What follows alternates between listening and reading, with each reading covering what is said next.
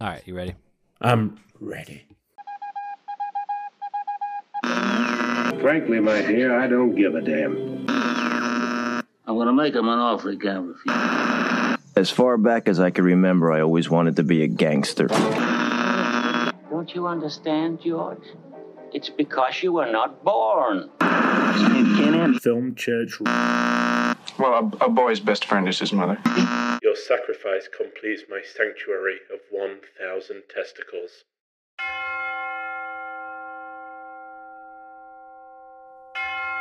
Um, oh, yeah.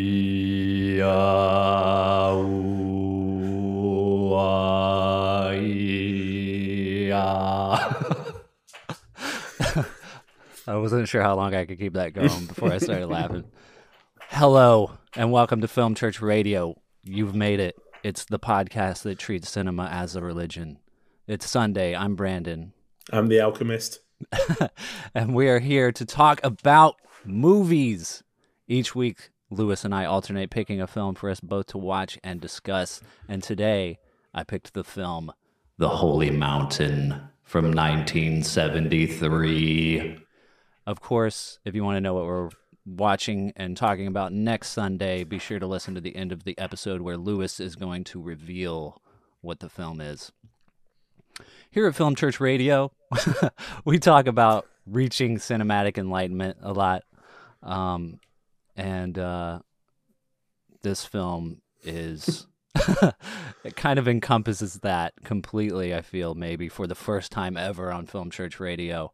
Uh, this is our first time watching this film, and it is a lot to process. Uh, I know that there's a huge cult following out there for this film and it means a lot to a lot of people. And if you're one of those people, please send us a message on our Spotify or our YouTube or any of our social medias out there at Film Church Radio and tell us what your experience is with this film because I'd really like to know. Um, yeah, but we're going to get into this film more later. Uh, first, we would like to say thank you to those who have been listening and have been sending us message is uh, especially on TikTok, man. There's lots of conversations going on on our TikTok right now. I'm like, hmm, wow, this was the place I did not expect to be engaging in a lot of film conversations. But uh, yeah, hop over to Film Church Radio's TikTok account and engage in some of these conversations going on in our comment sections. Um, it's interesting. Of course, we have all of our back episodes listening on all good podcast platforms, so please share us give us a rating and review. We'd much appreciate it. Um, kind of got lost in what all this stuff is that I was saying, but basically, I'm just trying to say thank you for being a part of Film Church. We love that you guys are here and that you guys are listening. Um, it means a lot to us, and we love creating the show, and we want to keep creating it and keep getting bigger and better and making cooler episodes and having more guests and all of that stuff. Um, so please share it. and also let us know who should be on the show. Who should we be getting to guest on the show? Um, on our Spotify right now, we just recently did a Stanley Kubrick retrospective, which was a lot of fun. There's like 13 of those episodes. And on the Eyes Wide Shut episode, there is a poll where you can let us know what your favorite Stanley Kubrick movie is. Right now, it is still a tie. We've had more votes since the last time, but it but the ties I mean the votes ended up still being a tie. So right now it's a tie between 2001 uh no, this isn't right. It's a tie between 2001 The Shining and I think Full Metal Jacket, right? Yeah, I think so. Mm-hmm. Yeah. It was Doctor Strange Strangelove before, but not anymore. Um, so if you have a favorite Kubrick film, please go vote on our poll on the Eyes Wide Shut episode on Spotify. Um, enough of me talking. Let's sing some praises to some movies, Lewis. This is the section where we sing praises to movies, other movies that we've been watching this week, other than the main feature that we're talking about later. Um, and then we'll get to that soon. Uh, but, Lewis, what have you been watching? What do you need to praise? Yeah, I'm going to praise some films very highly here, Branden. It's been a good week. Um, I love it when I can like pull three films that I've watched that I'm like, I cannot wait to talk about these. And this is one of those weeks. So, um, the first film I watched, I've been reading a lot, uh, as as usual, about cinema, and I just read from Caligari to Hitler, the book that details the German film industry between the wars, and kind of how Ah. it shows like people's reaction to what was happening, and you know, Hitler's rise to power, I guess. Yeah. Um, and obviously, with a title like that, it dedicates a lot of its time to the Cabinet of Dr. Caligari from 1920. So I rewatched it. Um, it's been a few years since I watched it. Um, managed to put it back in again, and I do feel like it set me up pretty well for this film. Not in terms of like out there craziness, but just in terms of the fact that the what you're seeing is very um staged right. and kind of it, it's not real you know it's Yeah. kind of like painted backdrops and and the german expressionism of like buildings going to a peak and things not quite looking right um but it just works you know Yeah. the the film itself is a little bit more linear than this um but you just don't it, it's not like a oh that's weird it just fits you know and it, it's Yeah. such a interesting interesting film to you know the period that it came out of and and what it was trying to say and you know the performances and everything it's just it's such a staple of film history and i love going back to it and just being like i cannot believe this was made over 100 years ago Yeah. it blows my mind Yeah. and so, and it's such a early point of cinema as well it's like Yeah. it's just incredible how you know certain people just ran with the medium and were like i'm just going to put this that's no one's ever going to think about i'm just going to do it Yeah. um it's an incredible piece of film art so i obviously gave it five out of five Yeah, it's that's this one that I've actually never watched the whole thing. I'm, Mm. I maybe we should pick it for film church at some point. Yeah. so you can really dive into uh, your love for it and yeah what it means to cinema history and all of that.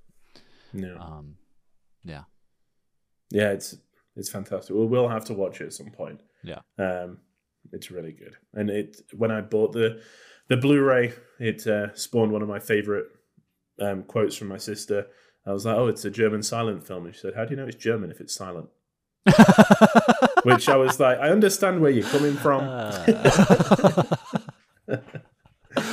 Uh, that's amazing.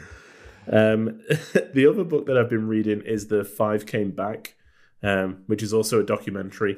um, Yeah. on, on Mhm. Netflix, Yeah, which we've doc. talked about pretty recently. Yeah, um, you know, detailing John Ford, Frank Capra, these Yeah. people that went off to war. Um, but the unlikely hero for me was George Stevens, who was a director that like I was aware of. Um, I'd seen, you know, the big films that he'd made, uh, Giant, um, Place in the Sun. I really, really love with Montgomery Clift and Elizabeth Taylor, and Swing Time, like an early Fred Astaire kind of musical okay. never really kind of delved into him as a filmmaker very much. Um, and the book talks a lot about the like the last film he made before he went off to document um, the war, and it was "The More the Merrier" from 1943. So I tracked it down and, and put it on, and it is it is really really good.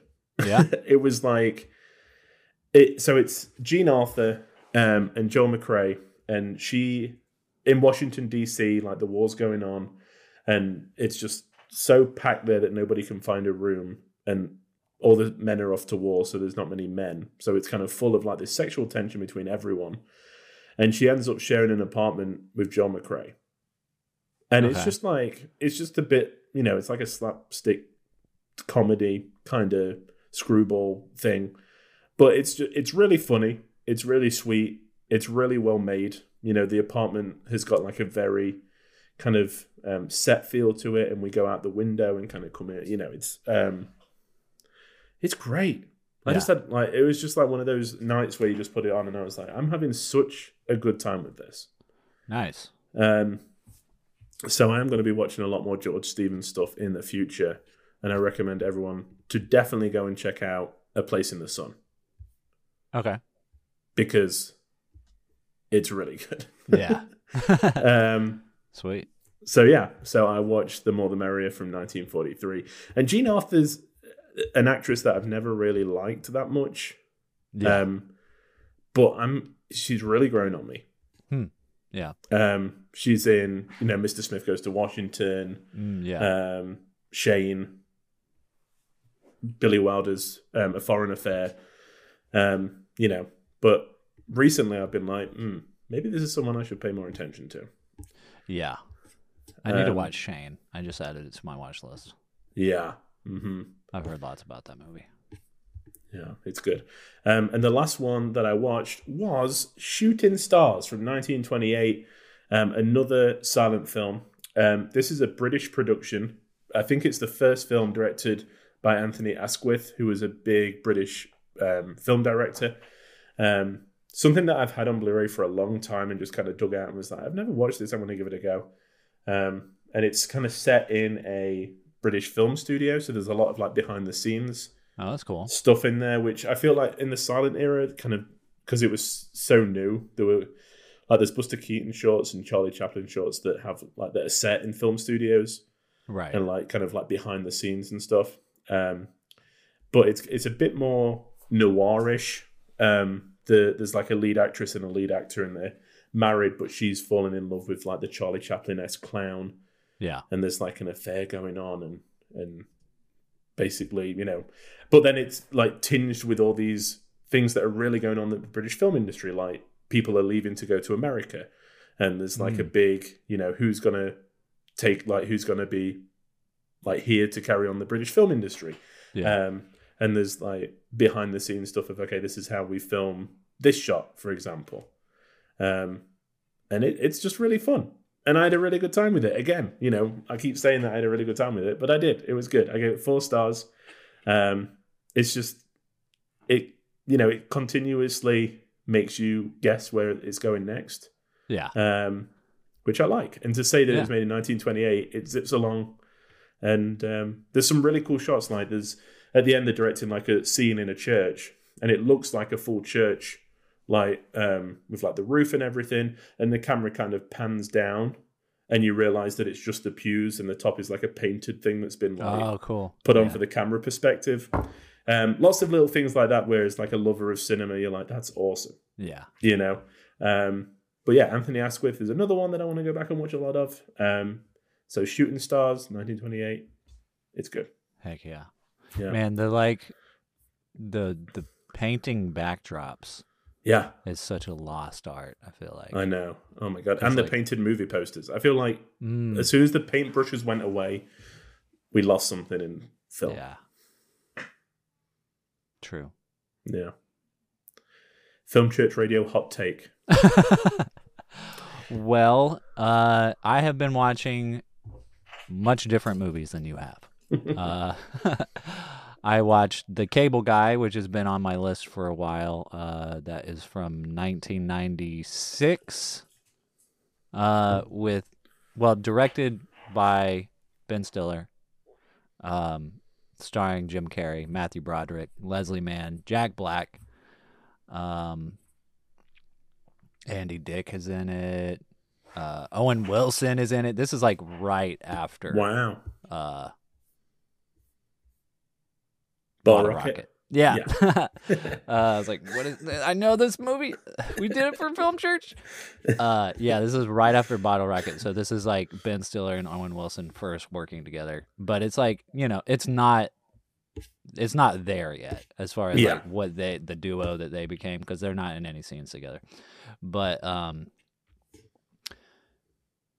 I gave it 3 out of 5 and it's it, it's a good movie and it and it's a good like I don't know if this is the first feature that Ben Stiller directed, but it's it's got to be close to it.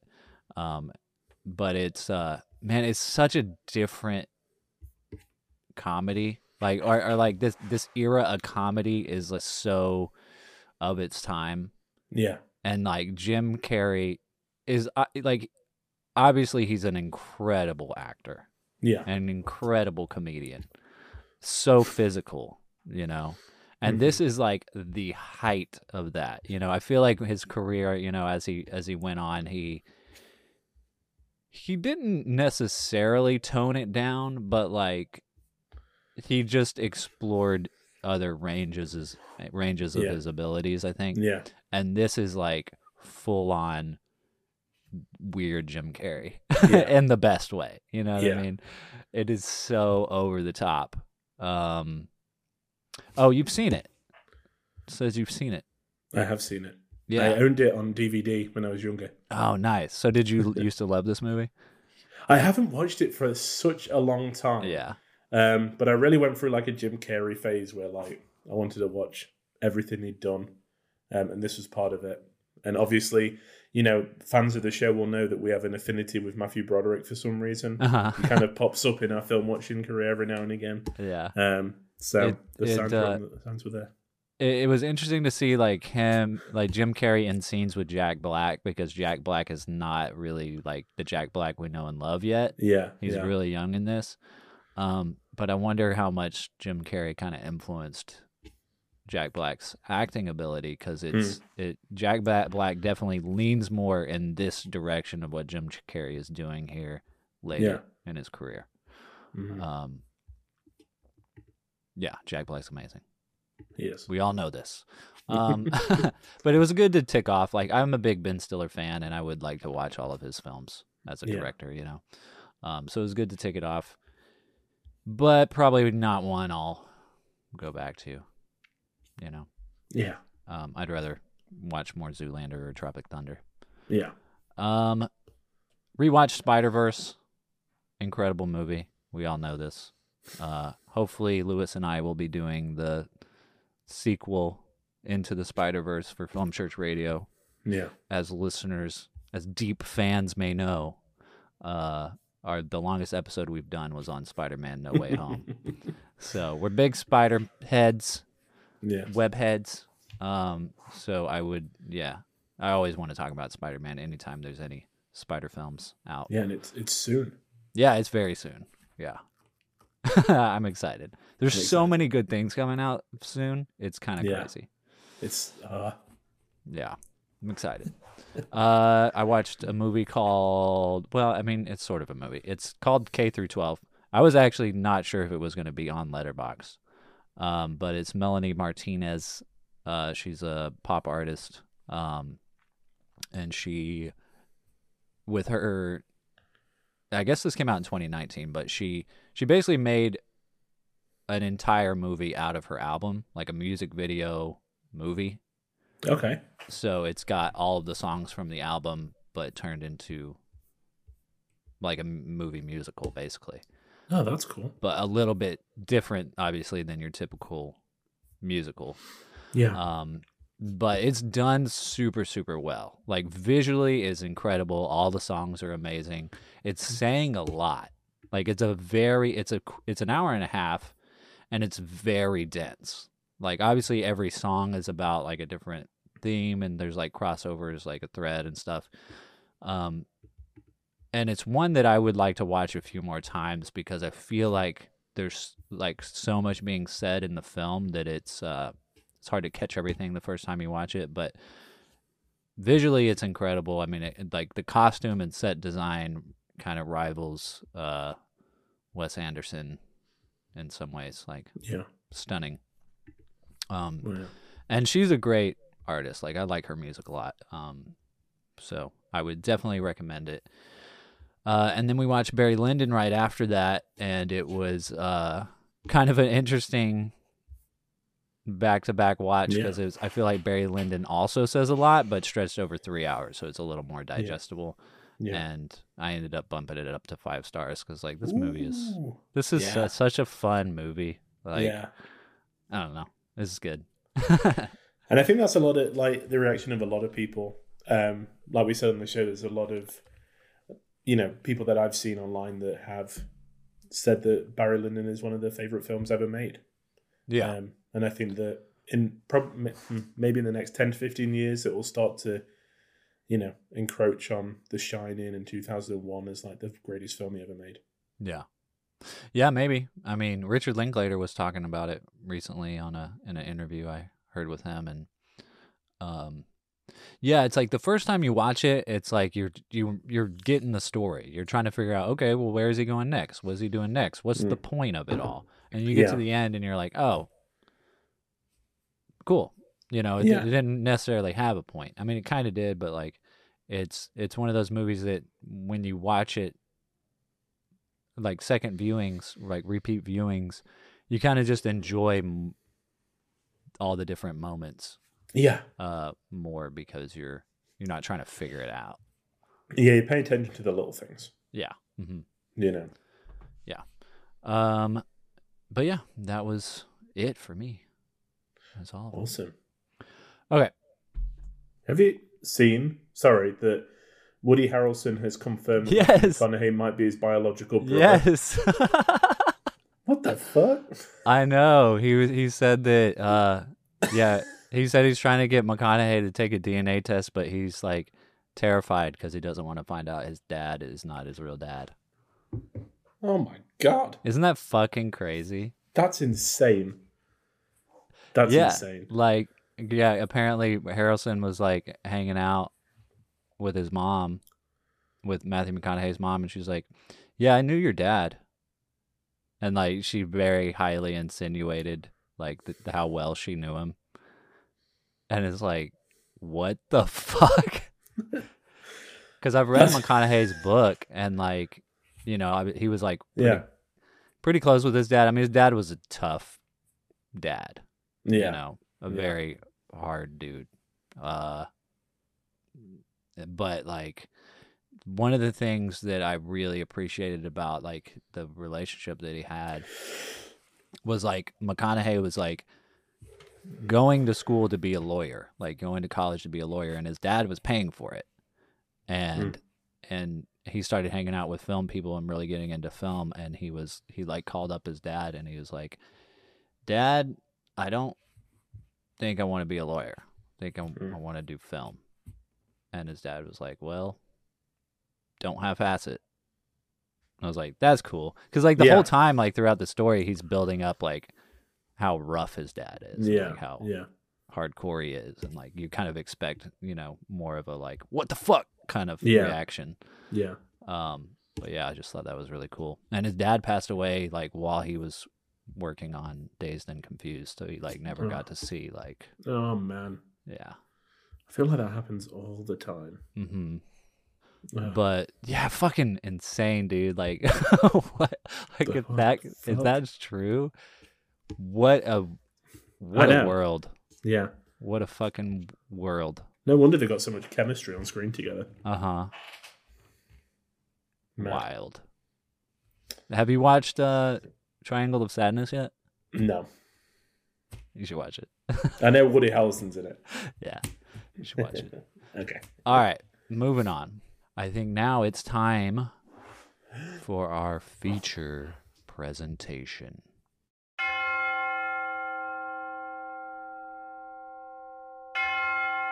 The Holy Mountain, 1973. A Mexican master leads a Christ figure and other disciples to a mountain of immortal wise men. The scandal of the 1973 Cannes Film Festival writer director Alejandro Jodorowsky, I think I said that right this time, flood of sacrilegious imagery and existential symbolism in the Holy Mountain is a spiritual quest for enlightenment, putting illusion against truth. The alchemist, played by Jodorowsky, assembles together a group of people from all walks of life to represent the planets in the solar system.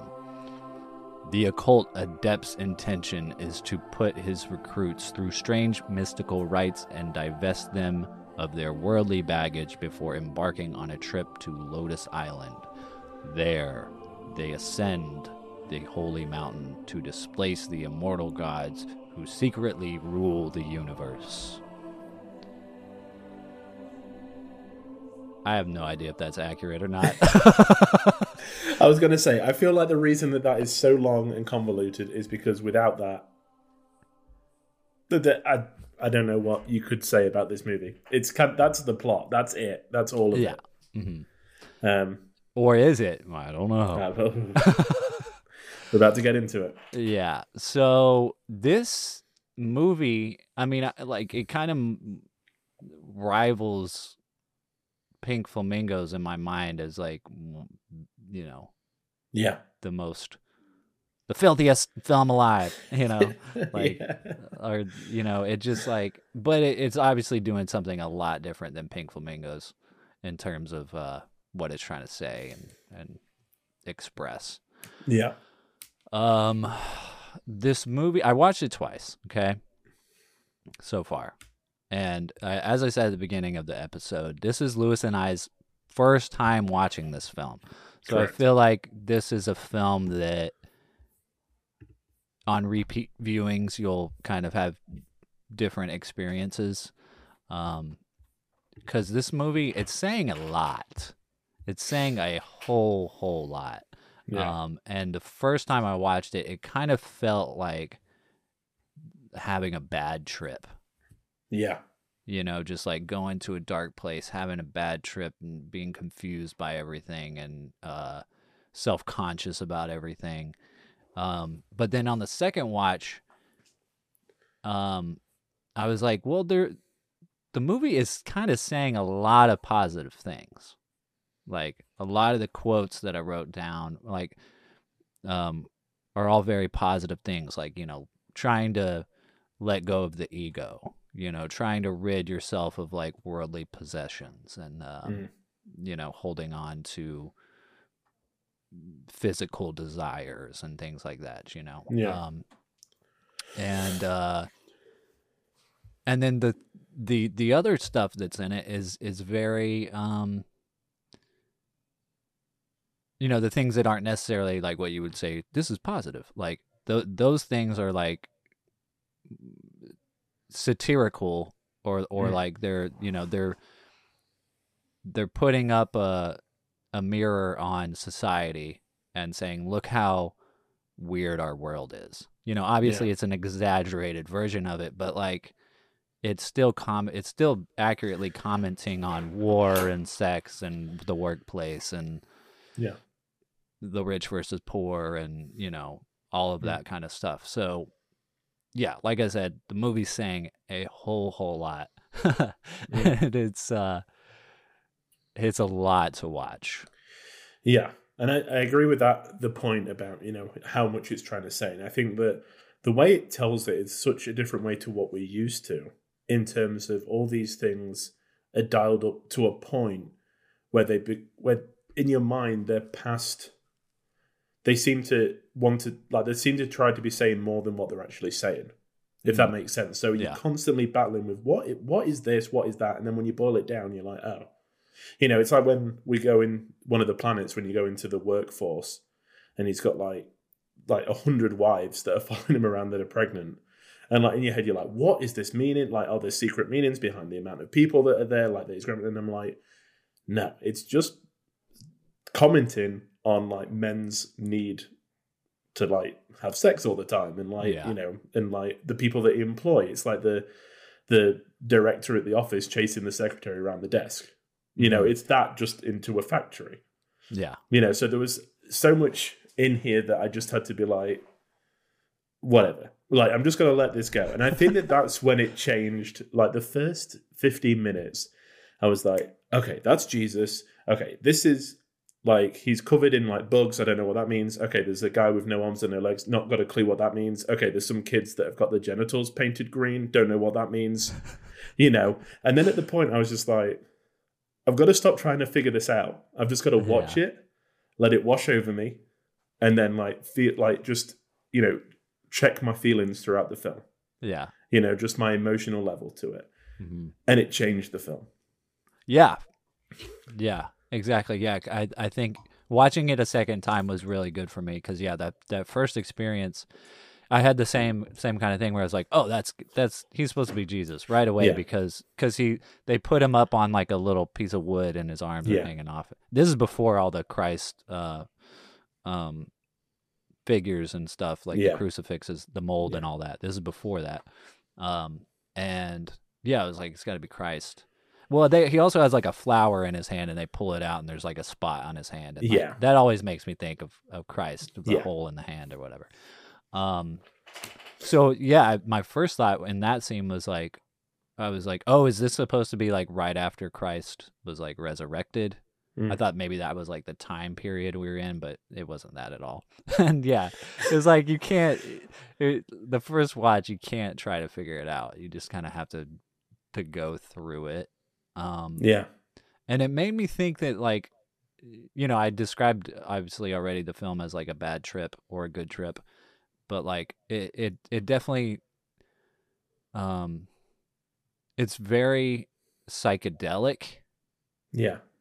and it, you know a lot of people like talk about psychedelic drugs um and like there's there's a lot of people these days uh that are trying to um use it as a form of therapy you know and and implement it into like uh, like there's a lot of studies going on where people are trying to microdose and like do things to like help people um, get through trauma or like you know uh, rewire their brains to um basically work through trauma Yeah. um and it, it almost it, like i guess i'm thinking in this way because we just watched stanley kubrick's movies and i was thinking about the way that stanley kubrick created the shining as a subliminal movie Yeah. and i've been thinking about this a lot since we watched the shining because I've, I've got more thoughts on it now um but you and zach both said that you've seen the shining a lot and um now when you watch it you've just got like a smile on your face the whole time yeah. Yeah. and i wonder if maybe kubrick did something there subliminally to where uh the more you watch it it makes you smile Yeah. um and that's a yeah that's a whole nother episode maybe we could talk more about the shining but I, i've been thinking in terms of like the way that movies can do that can can uh do something psychological to you Yeah. um not necessarily make you insane but you know make you smile or you know whatever Yeah. um and i it made me think of like maybe this movie is uh a psychedelic. Like it, it like when i started looking at the movie instead of like looking at it as because i'm i mean i'm a filmmaker and and like one of the things that i've believed and said a lot in terms of like trying to work on things or critiquing movies is like it's got to be entertaining.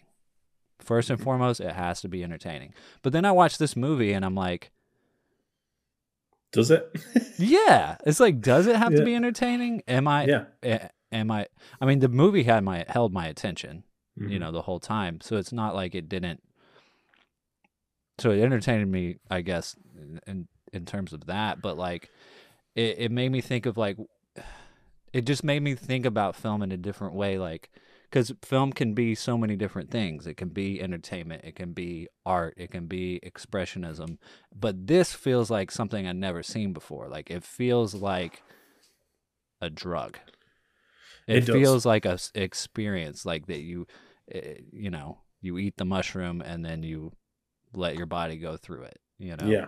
Mhm. um, it feels like that on film, which I've never thought of film being able to do. I've thought of music that way. Mhm. You know, one of my favorite bands is System of a Down, and they're they're like psychedelic rock.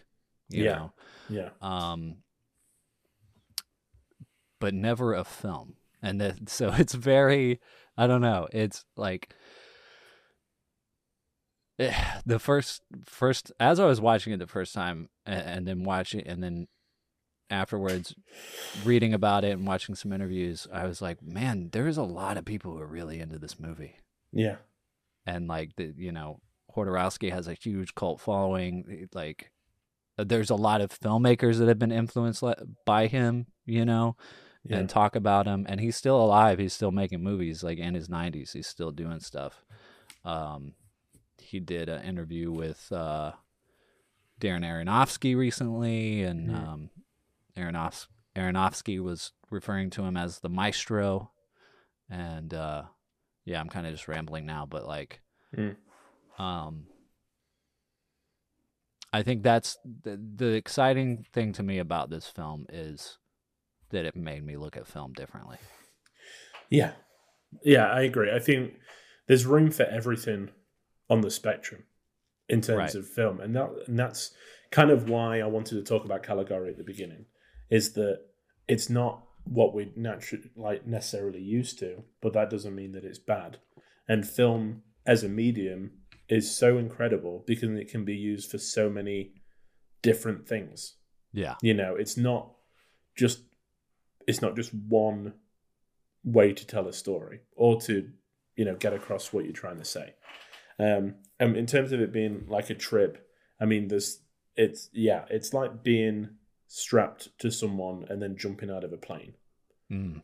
you know they're like trust me we're going to get to the bottom it's probably going to be scary. It's going to be like it's going to make you feel sick. It's going to you know you're going to feel elated. You're going to feel excited. You know all these things but you've just got to kind of like trust them and jump and get to the floor. Yeah. you know um because there's just this like you said there's so much in here that when you kind of when you feel like you're getting to a point with it that it's it's starting to kind of i don't know make a little bit of sense. Something comes out of left field that just throws you off and you're like i have no idea now what this is about. You know because it's really two films into one. You know we have the thief's journey up until he meets the alchemist and then we have the alchemist kind of getting the people together and taking them on the journey to the holy mountain Yeah. so it like the first part feels so it just feels so different than the second Yeah.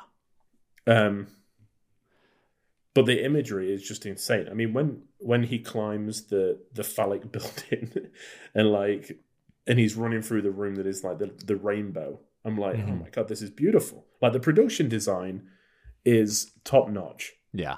I can't like I can't believe that this is not you know a higher budgeted film with Yeah. some of the images that they managed to pull together and some of the like there's just like there's the like there's the amount of people in this film in Mhm. terms of like the extras you know when there's people in the factory it's not just like a corner of it that we you know that it's just we're being manipulated by the camera angles we get these long sweeping shots that are like hundreds of workers you know like all Yeah. dressed the same like doing the same thing Yeah. and I'm like, this is ins- like this is an incredible production. Yeah, yeah. I was thinking that the second time I watched it, I was paying it more attention to just how many people were in it. And I was like, man, you got a lot of people. Like, how? Yeah. How did he do that? um, and I don't know what the budget was, but uh, but John Lennon funded the movie. Yeah, He, I think uh, it was it was the highest highest budgeted film from Mexico. I mm, think Yeah, um, ever at this point. Um, but still, like compared to you know Hollywood films and stuff like that, it's still like I think it was like 1.6 million, mm, yeah, maybe. Um, but like compared to the budgets of Hollywood films that were like what in the 70s, like 20, 30, yeah, 40 million. yeah. You know, It's still. I mean, it's it's it was still more money 50, 50 years ago, I guess, too. Though, you know. hmm hmm but and then most of the people in the movie probably aren't getting paid. All the the extras probably aren't Oh, getting no. paid much. yeah. Money goes a lot further in Mexico too. Um, The good thing about a film like this is you don't need a star though. Yeah, Like it works better because I, I did read. I don't know if I'm going to steal some of your No, go ahead. But but I did read that George Harrison was like potentially going to play the thief. yeah, Um, and he kind of looks like George Harrison. he does. Yeah, it would have been a really good role. yeah, Um, would have been really good to see him in that role.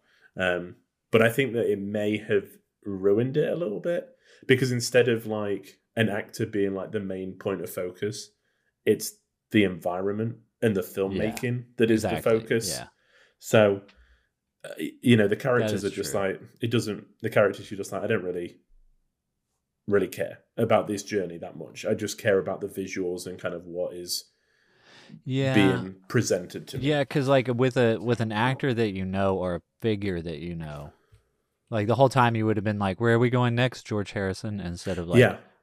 "Where How is your going?" character growing, George? Yeah, exactly. Yeah. um yeah yeah i mean yeah part of me does wish i could see what it would have looked like with george harrison but like There's got to be some kind of film test somewhere of him like acting out the scene, you know, just something. yeah uh but i mean but yeah like you said it, it becomes It al- it's almost like the movie ascends itself. I mean, Mhm. I guess it does in the end. yeah, You know, where Yeah. they, where they become self-aware. yeah. I had to rewind when I got to the end. I was like, wait, what? What? Like, Yeah. what just happened? You know? Yeah. Yeah, it was interesting watching that scene again. It's just so, like I said, it's just so much, so much going on in the movie. It's it's even it was the first time I watched it. It was hard to keep track of where we were in the Yeah. sto- as as far as in the story goes. But like that, the the whole journey to the mountain was a lot more interesting the second time because you see you get like the shots of all the the different people um that are in the group and then cutting to like it's like cutting to what they're seeing you know Yeah. it's like cutting to like the whatever's in their mind that they need to let go of or they're like shedding Yeah. themselves of it's like really interesting but yeah the when he was climbing up the wall uh that was kind of terrifying i was like yeah. don't fall Yeah. Yeah, there's there's It's you know, there's like I said, there's points in here that just as you're feeling comfortable, it starts to make you feel a little bit sick. yes Like Yeah. him climbing the, the wall, the the fermenting excrement, the yeah the the real dogfight that happens at the end. yeah That is Yeah. very like, oh no. you know. yeah There's like these and it's just it's yeah, like pink flamingos, as you said, it's pushing you as a viewer to the extreme. yeah It's like, what can I handle like from this? And I think that going into it blind, as we both did, works so much better than knowing anything about it.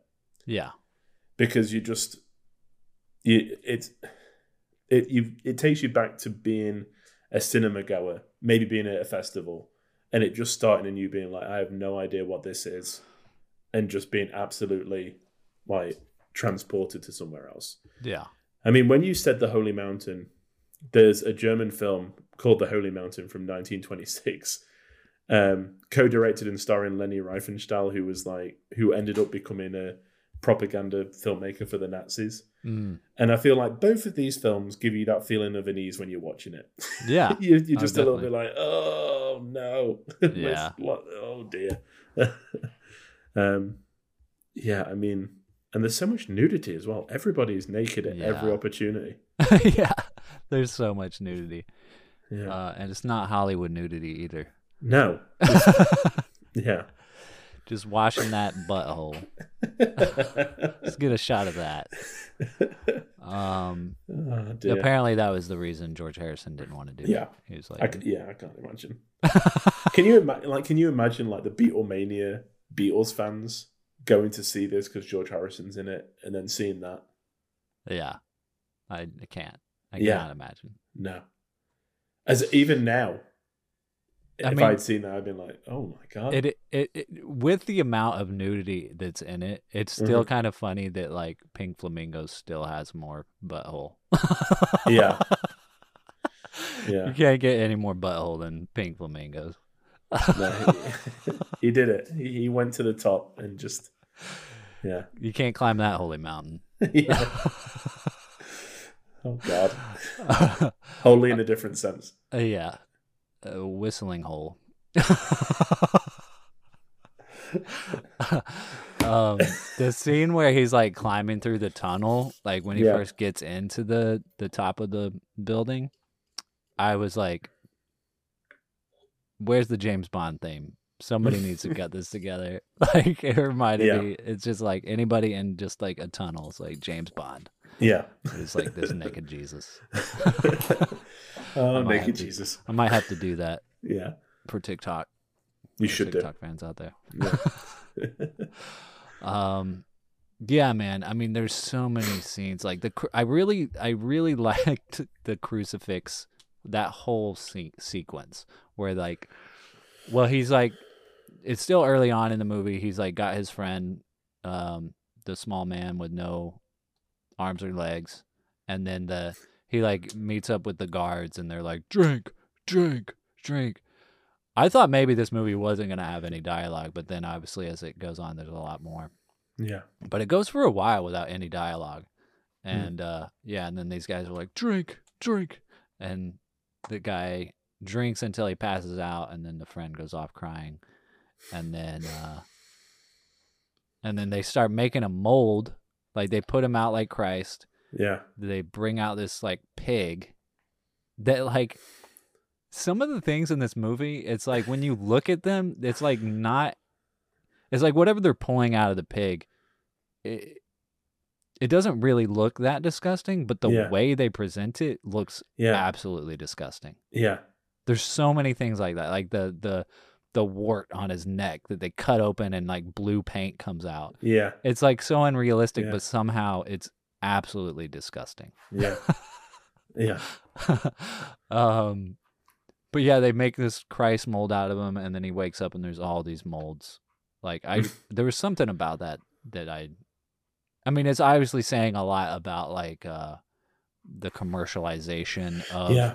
religion. Yeah. And how he's Um, just like thrown in with them. yeah. Yeah. hmm Um, and then I loved the part where he like he like opens something up or like pulls the blanket off or something like that, and it like the pope. It's like the pope. Yeah. That like- little, like bed. Yeah. Yeah, in a little bed, like cuddling the crucifix, and he's got like sunglasses on. Yeah. and then he doesn't have really any dialogue. He's just like Yeah. like that was probably one of my favorite bits. It was just like Yeah. that imagery. It just got me. Yeah. I think I mean favorite bits. Oh dear. Um, I don't. I think I, I de- like I said. I really like the the climb up the building and then the journey through to the alchemist. I, Mhm. I like the kind of the rainbow and the colors and everything in there. Um, yeah, there's. I mean, there's just so much in here that just feels like you've never seen it before. yeah. You know, Yeah. um, or that we're not supposed to see. I guess is Yeah. a better way to put it. Yeah. Um all the different well there's like the whole tarot sequence which is ki- there- it's really interesting like tarot I don't know. I don't know what I think about tarot. Mm. You know? It's like for the people that like are really into it like I don't disbelieve them. You know what I mean? It's like I don't I don't I th- I think I don't know enough to like say oh that's false. Yeah, You know what I mean? I know Yeah. and I know Jodorowsky is is he's a tarot tarot reader. Like Mm. he uh he'll read people and stuff. And I think he did a tarot reading with Aronofsky in like one of their interviews. It was like right before Mother came out, which speaking of Mother, you can kind of see like where Aronofsky gets his influences from. yeah, Like you can see that he he got influences from Jodorowsky. Um but one of the the sequences that really I don't know, made me laugh. Well, there's obviously several. Um which one is it? Uh Berg. Berg of Uranus. My name is Berg. I'm from Uranus. like that whole sequence was like it's it's weird because the movie it, the movie is uh like we said it's saying a lot it's doing a lot uh, Yeah. but it's also trying to be funny yeah. it is. times, There's, you know? yeah, there's points in there. I mean, I did laugh a few times at certain things, and you know, it's kind of it. it things are presented in this ridiculous fashion. I think to get that reaction, you know, it's like John Waters. It's like everything is is just is dialed up to the point where you can't help but laugh at it yeah because it feels so different to what we're used to. hmm you know, and there's things in here that that feel exactly the same way. Like Yeah. I mentioned with the with the fermenting shit, it's like it happens and you're like, oh, that's gross. And then you watch it happen, you're just like, this is insane. like I, I can't help but like smile at how ridiculous this is that he's in like this big kind of siphon yeah while they're just like boiling his crap down to like coal and he's Mhm. just inhaling the fumes. It's just ridiculous. yeah yeah, and I'm not sure what that was all about. That's a sequence I'm like, what does this mean? Yeah. I mean, I could try. It's probably going to be wrong. I'm not going to try and like, you know, take a stab. Yeah, I just, I was like, okay, this is the visuals that we're going for. Yeah. Fair enough. Yeah. There's like one sequence uh where they're like making war toys for children or just like war toys. I I don't know. There was one where she said that she made them for children, I think. Yeah. Yeah. But one of the lines was just like she was like we we manufacture hypersex brown native vampires. I was like, "Bro, what?" yeah.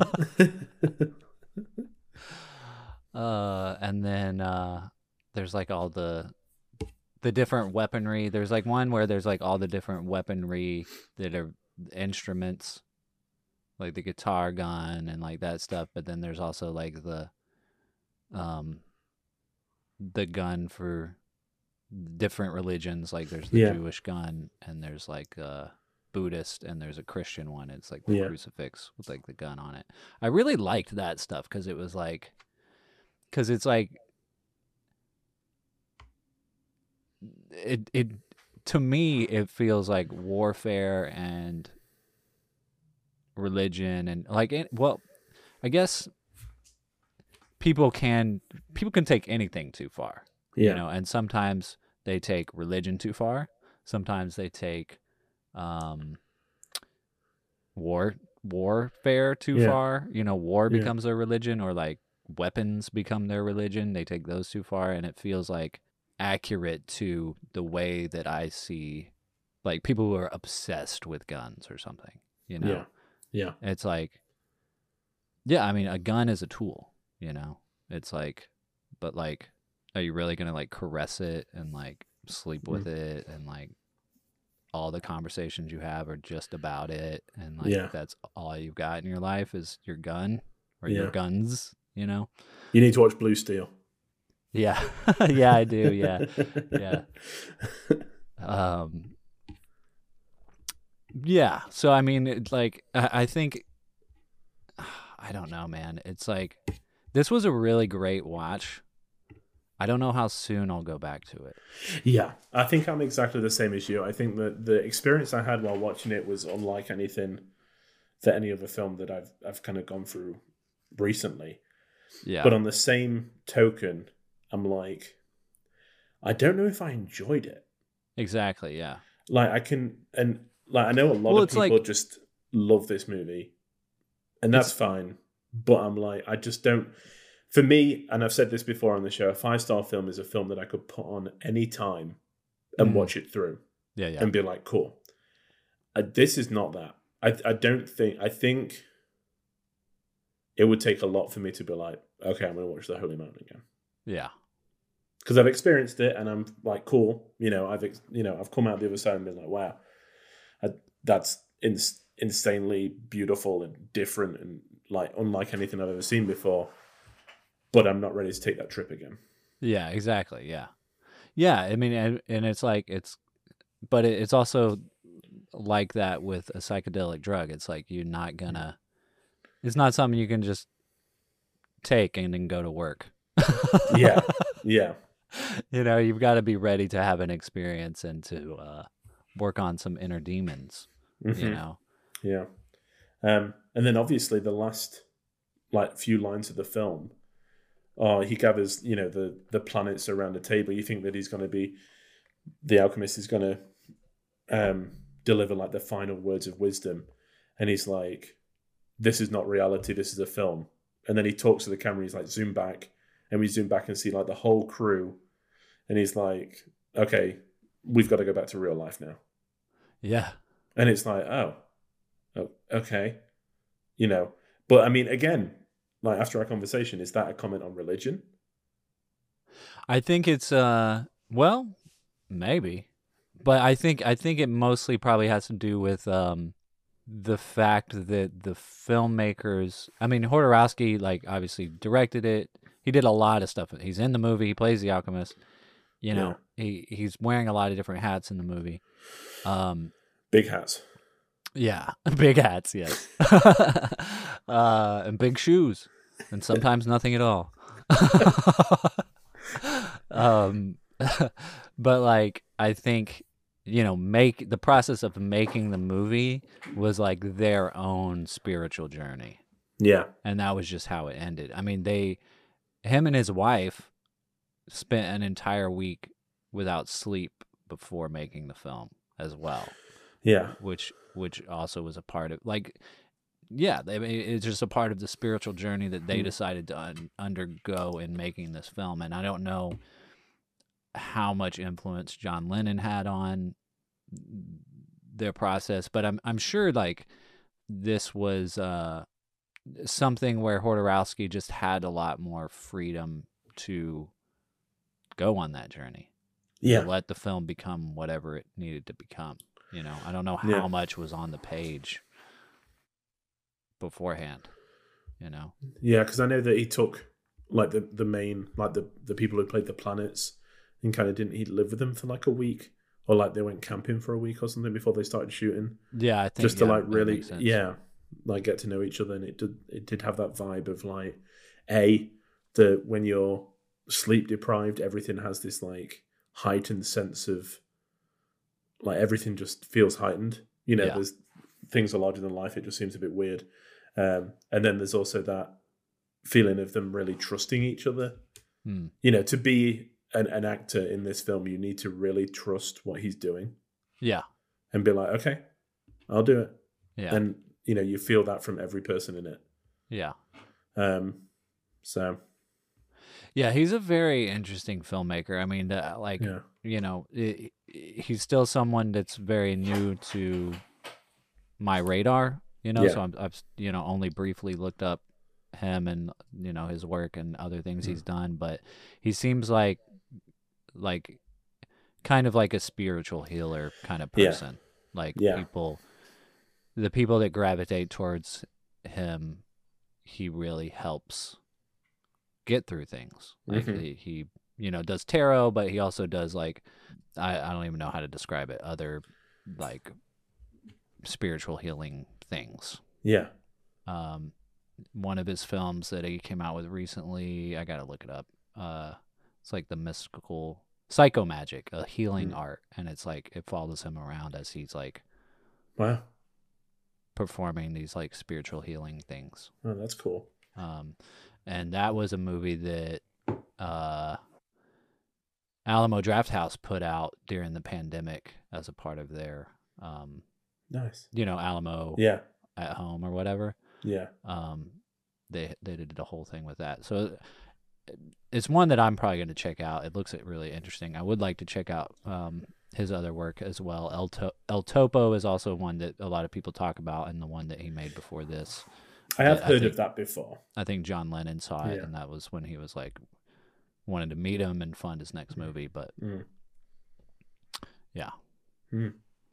there's so much in this movie that we could talk about as far as imagery and meanings and yeah but yeah, I think I think we've probably gone as far as we can go with it for now.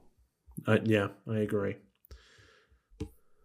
Um, do you want to guess what we rated it on Letterboxd? i definitely do um i'm gonna say you rated it three and a half All right.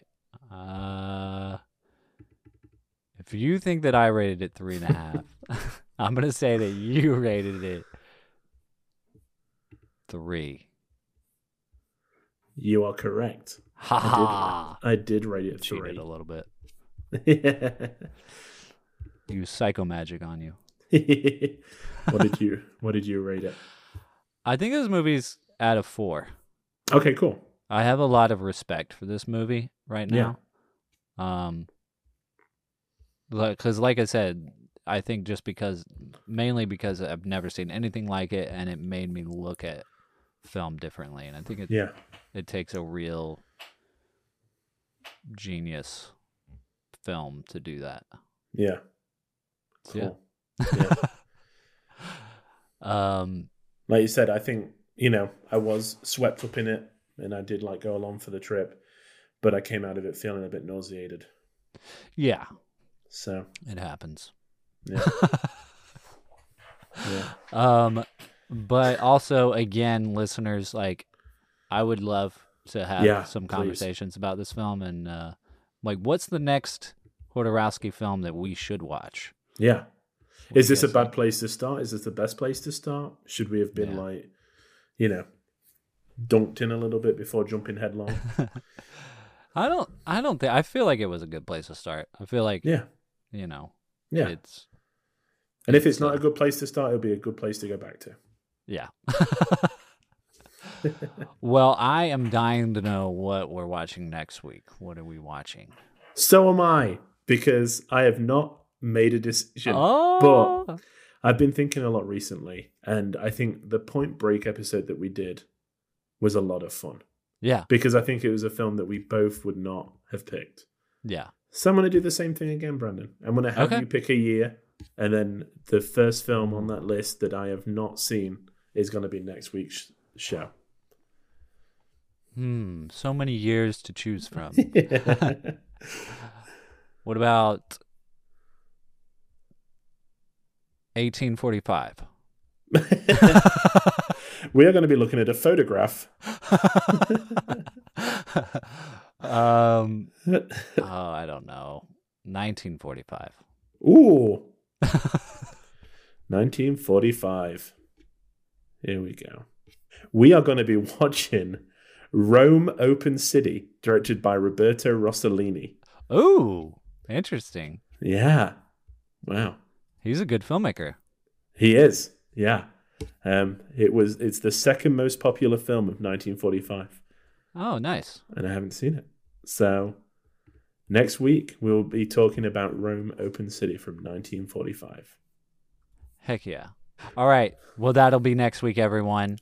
Um, and I guess it's the end of the show. Say it so. No! Um, but we are around other places like Twitter and Instagram and TikTok. There's conversations going on. uh, so so go find us. Uh, send us a message at Film Church Radio on all the social media channels, or you can find us individually on our Letterboxd accounts. I am at Selman Scope, and Lewis is at Walker Lewis 3007. Um, and there you can see what we've been watching on a daily basis. And it's fun. You can also comment on our reviews. Yeah. Again, thank you for being here. And we hope to see you next Sunday for more Film Church Radio. The only thing left to say is We began in a fairy tale, and we came to life. But is this life reality? No. It is a film church. This is a speaker. We are images, dreams, podcasts. We must not stay here. Prisoners, we shall break the illusion. This is Maya. Goodbye to the holy mountain. Real life awaits us. Amen. Amen.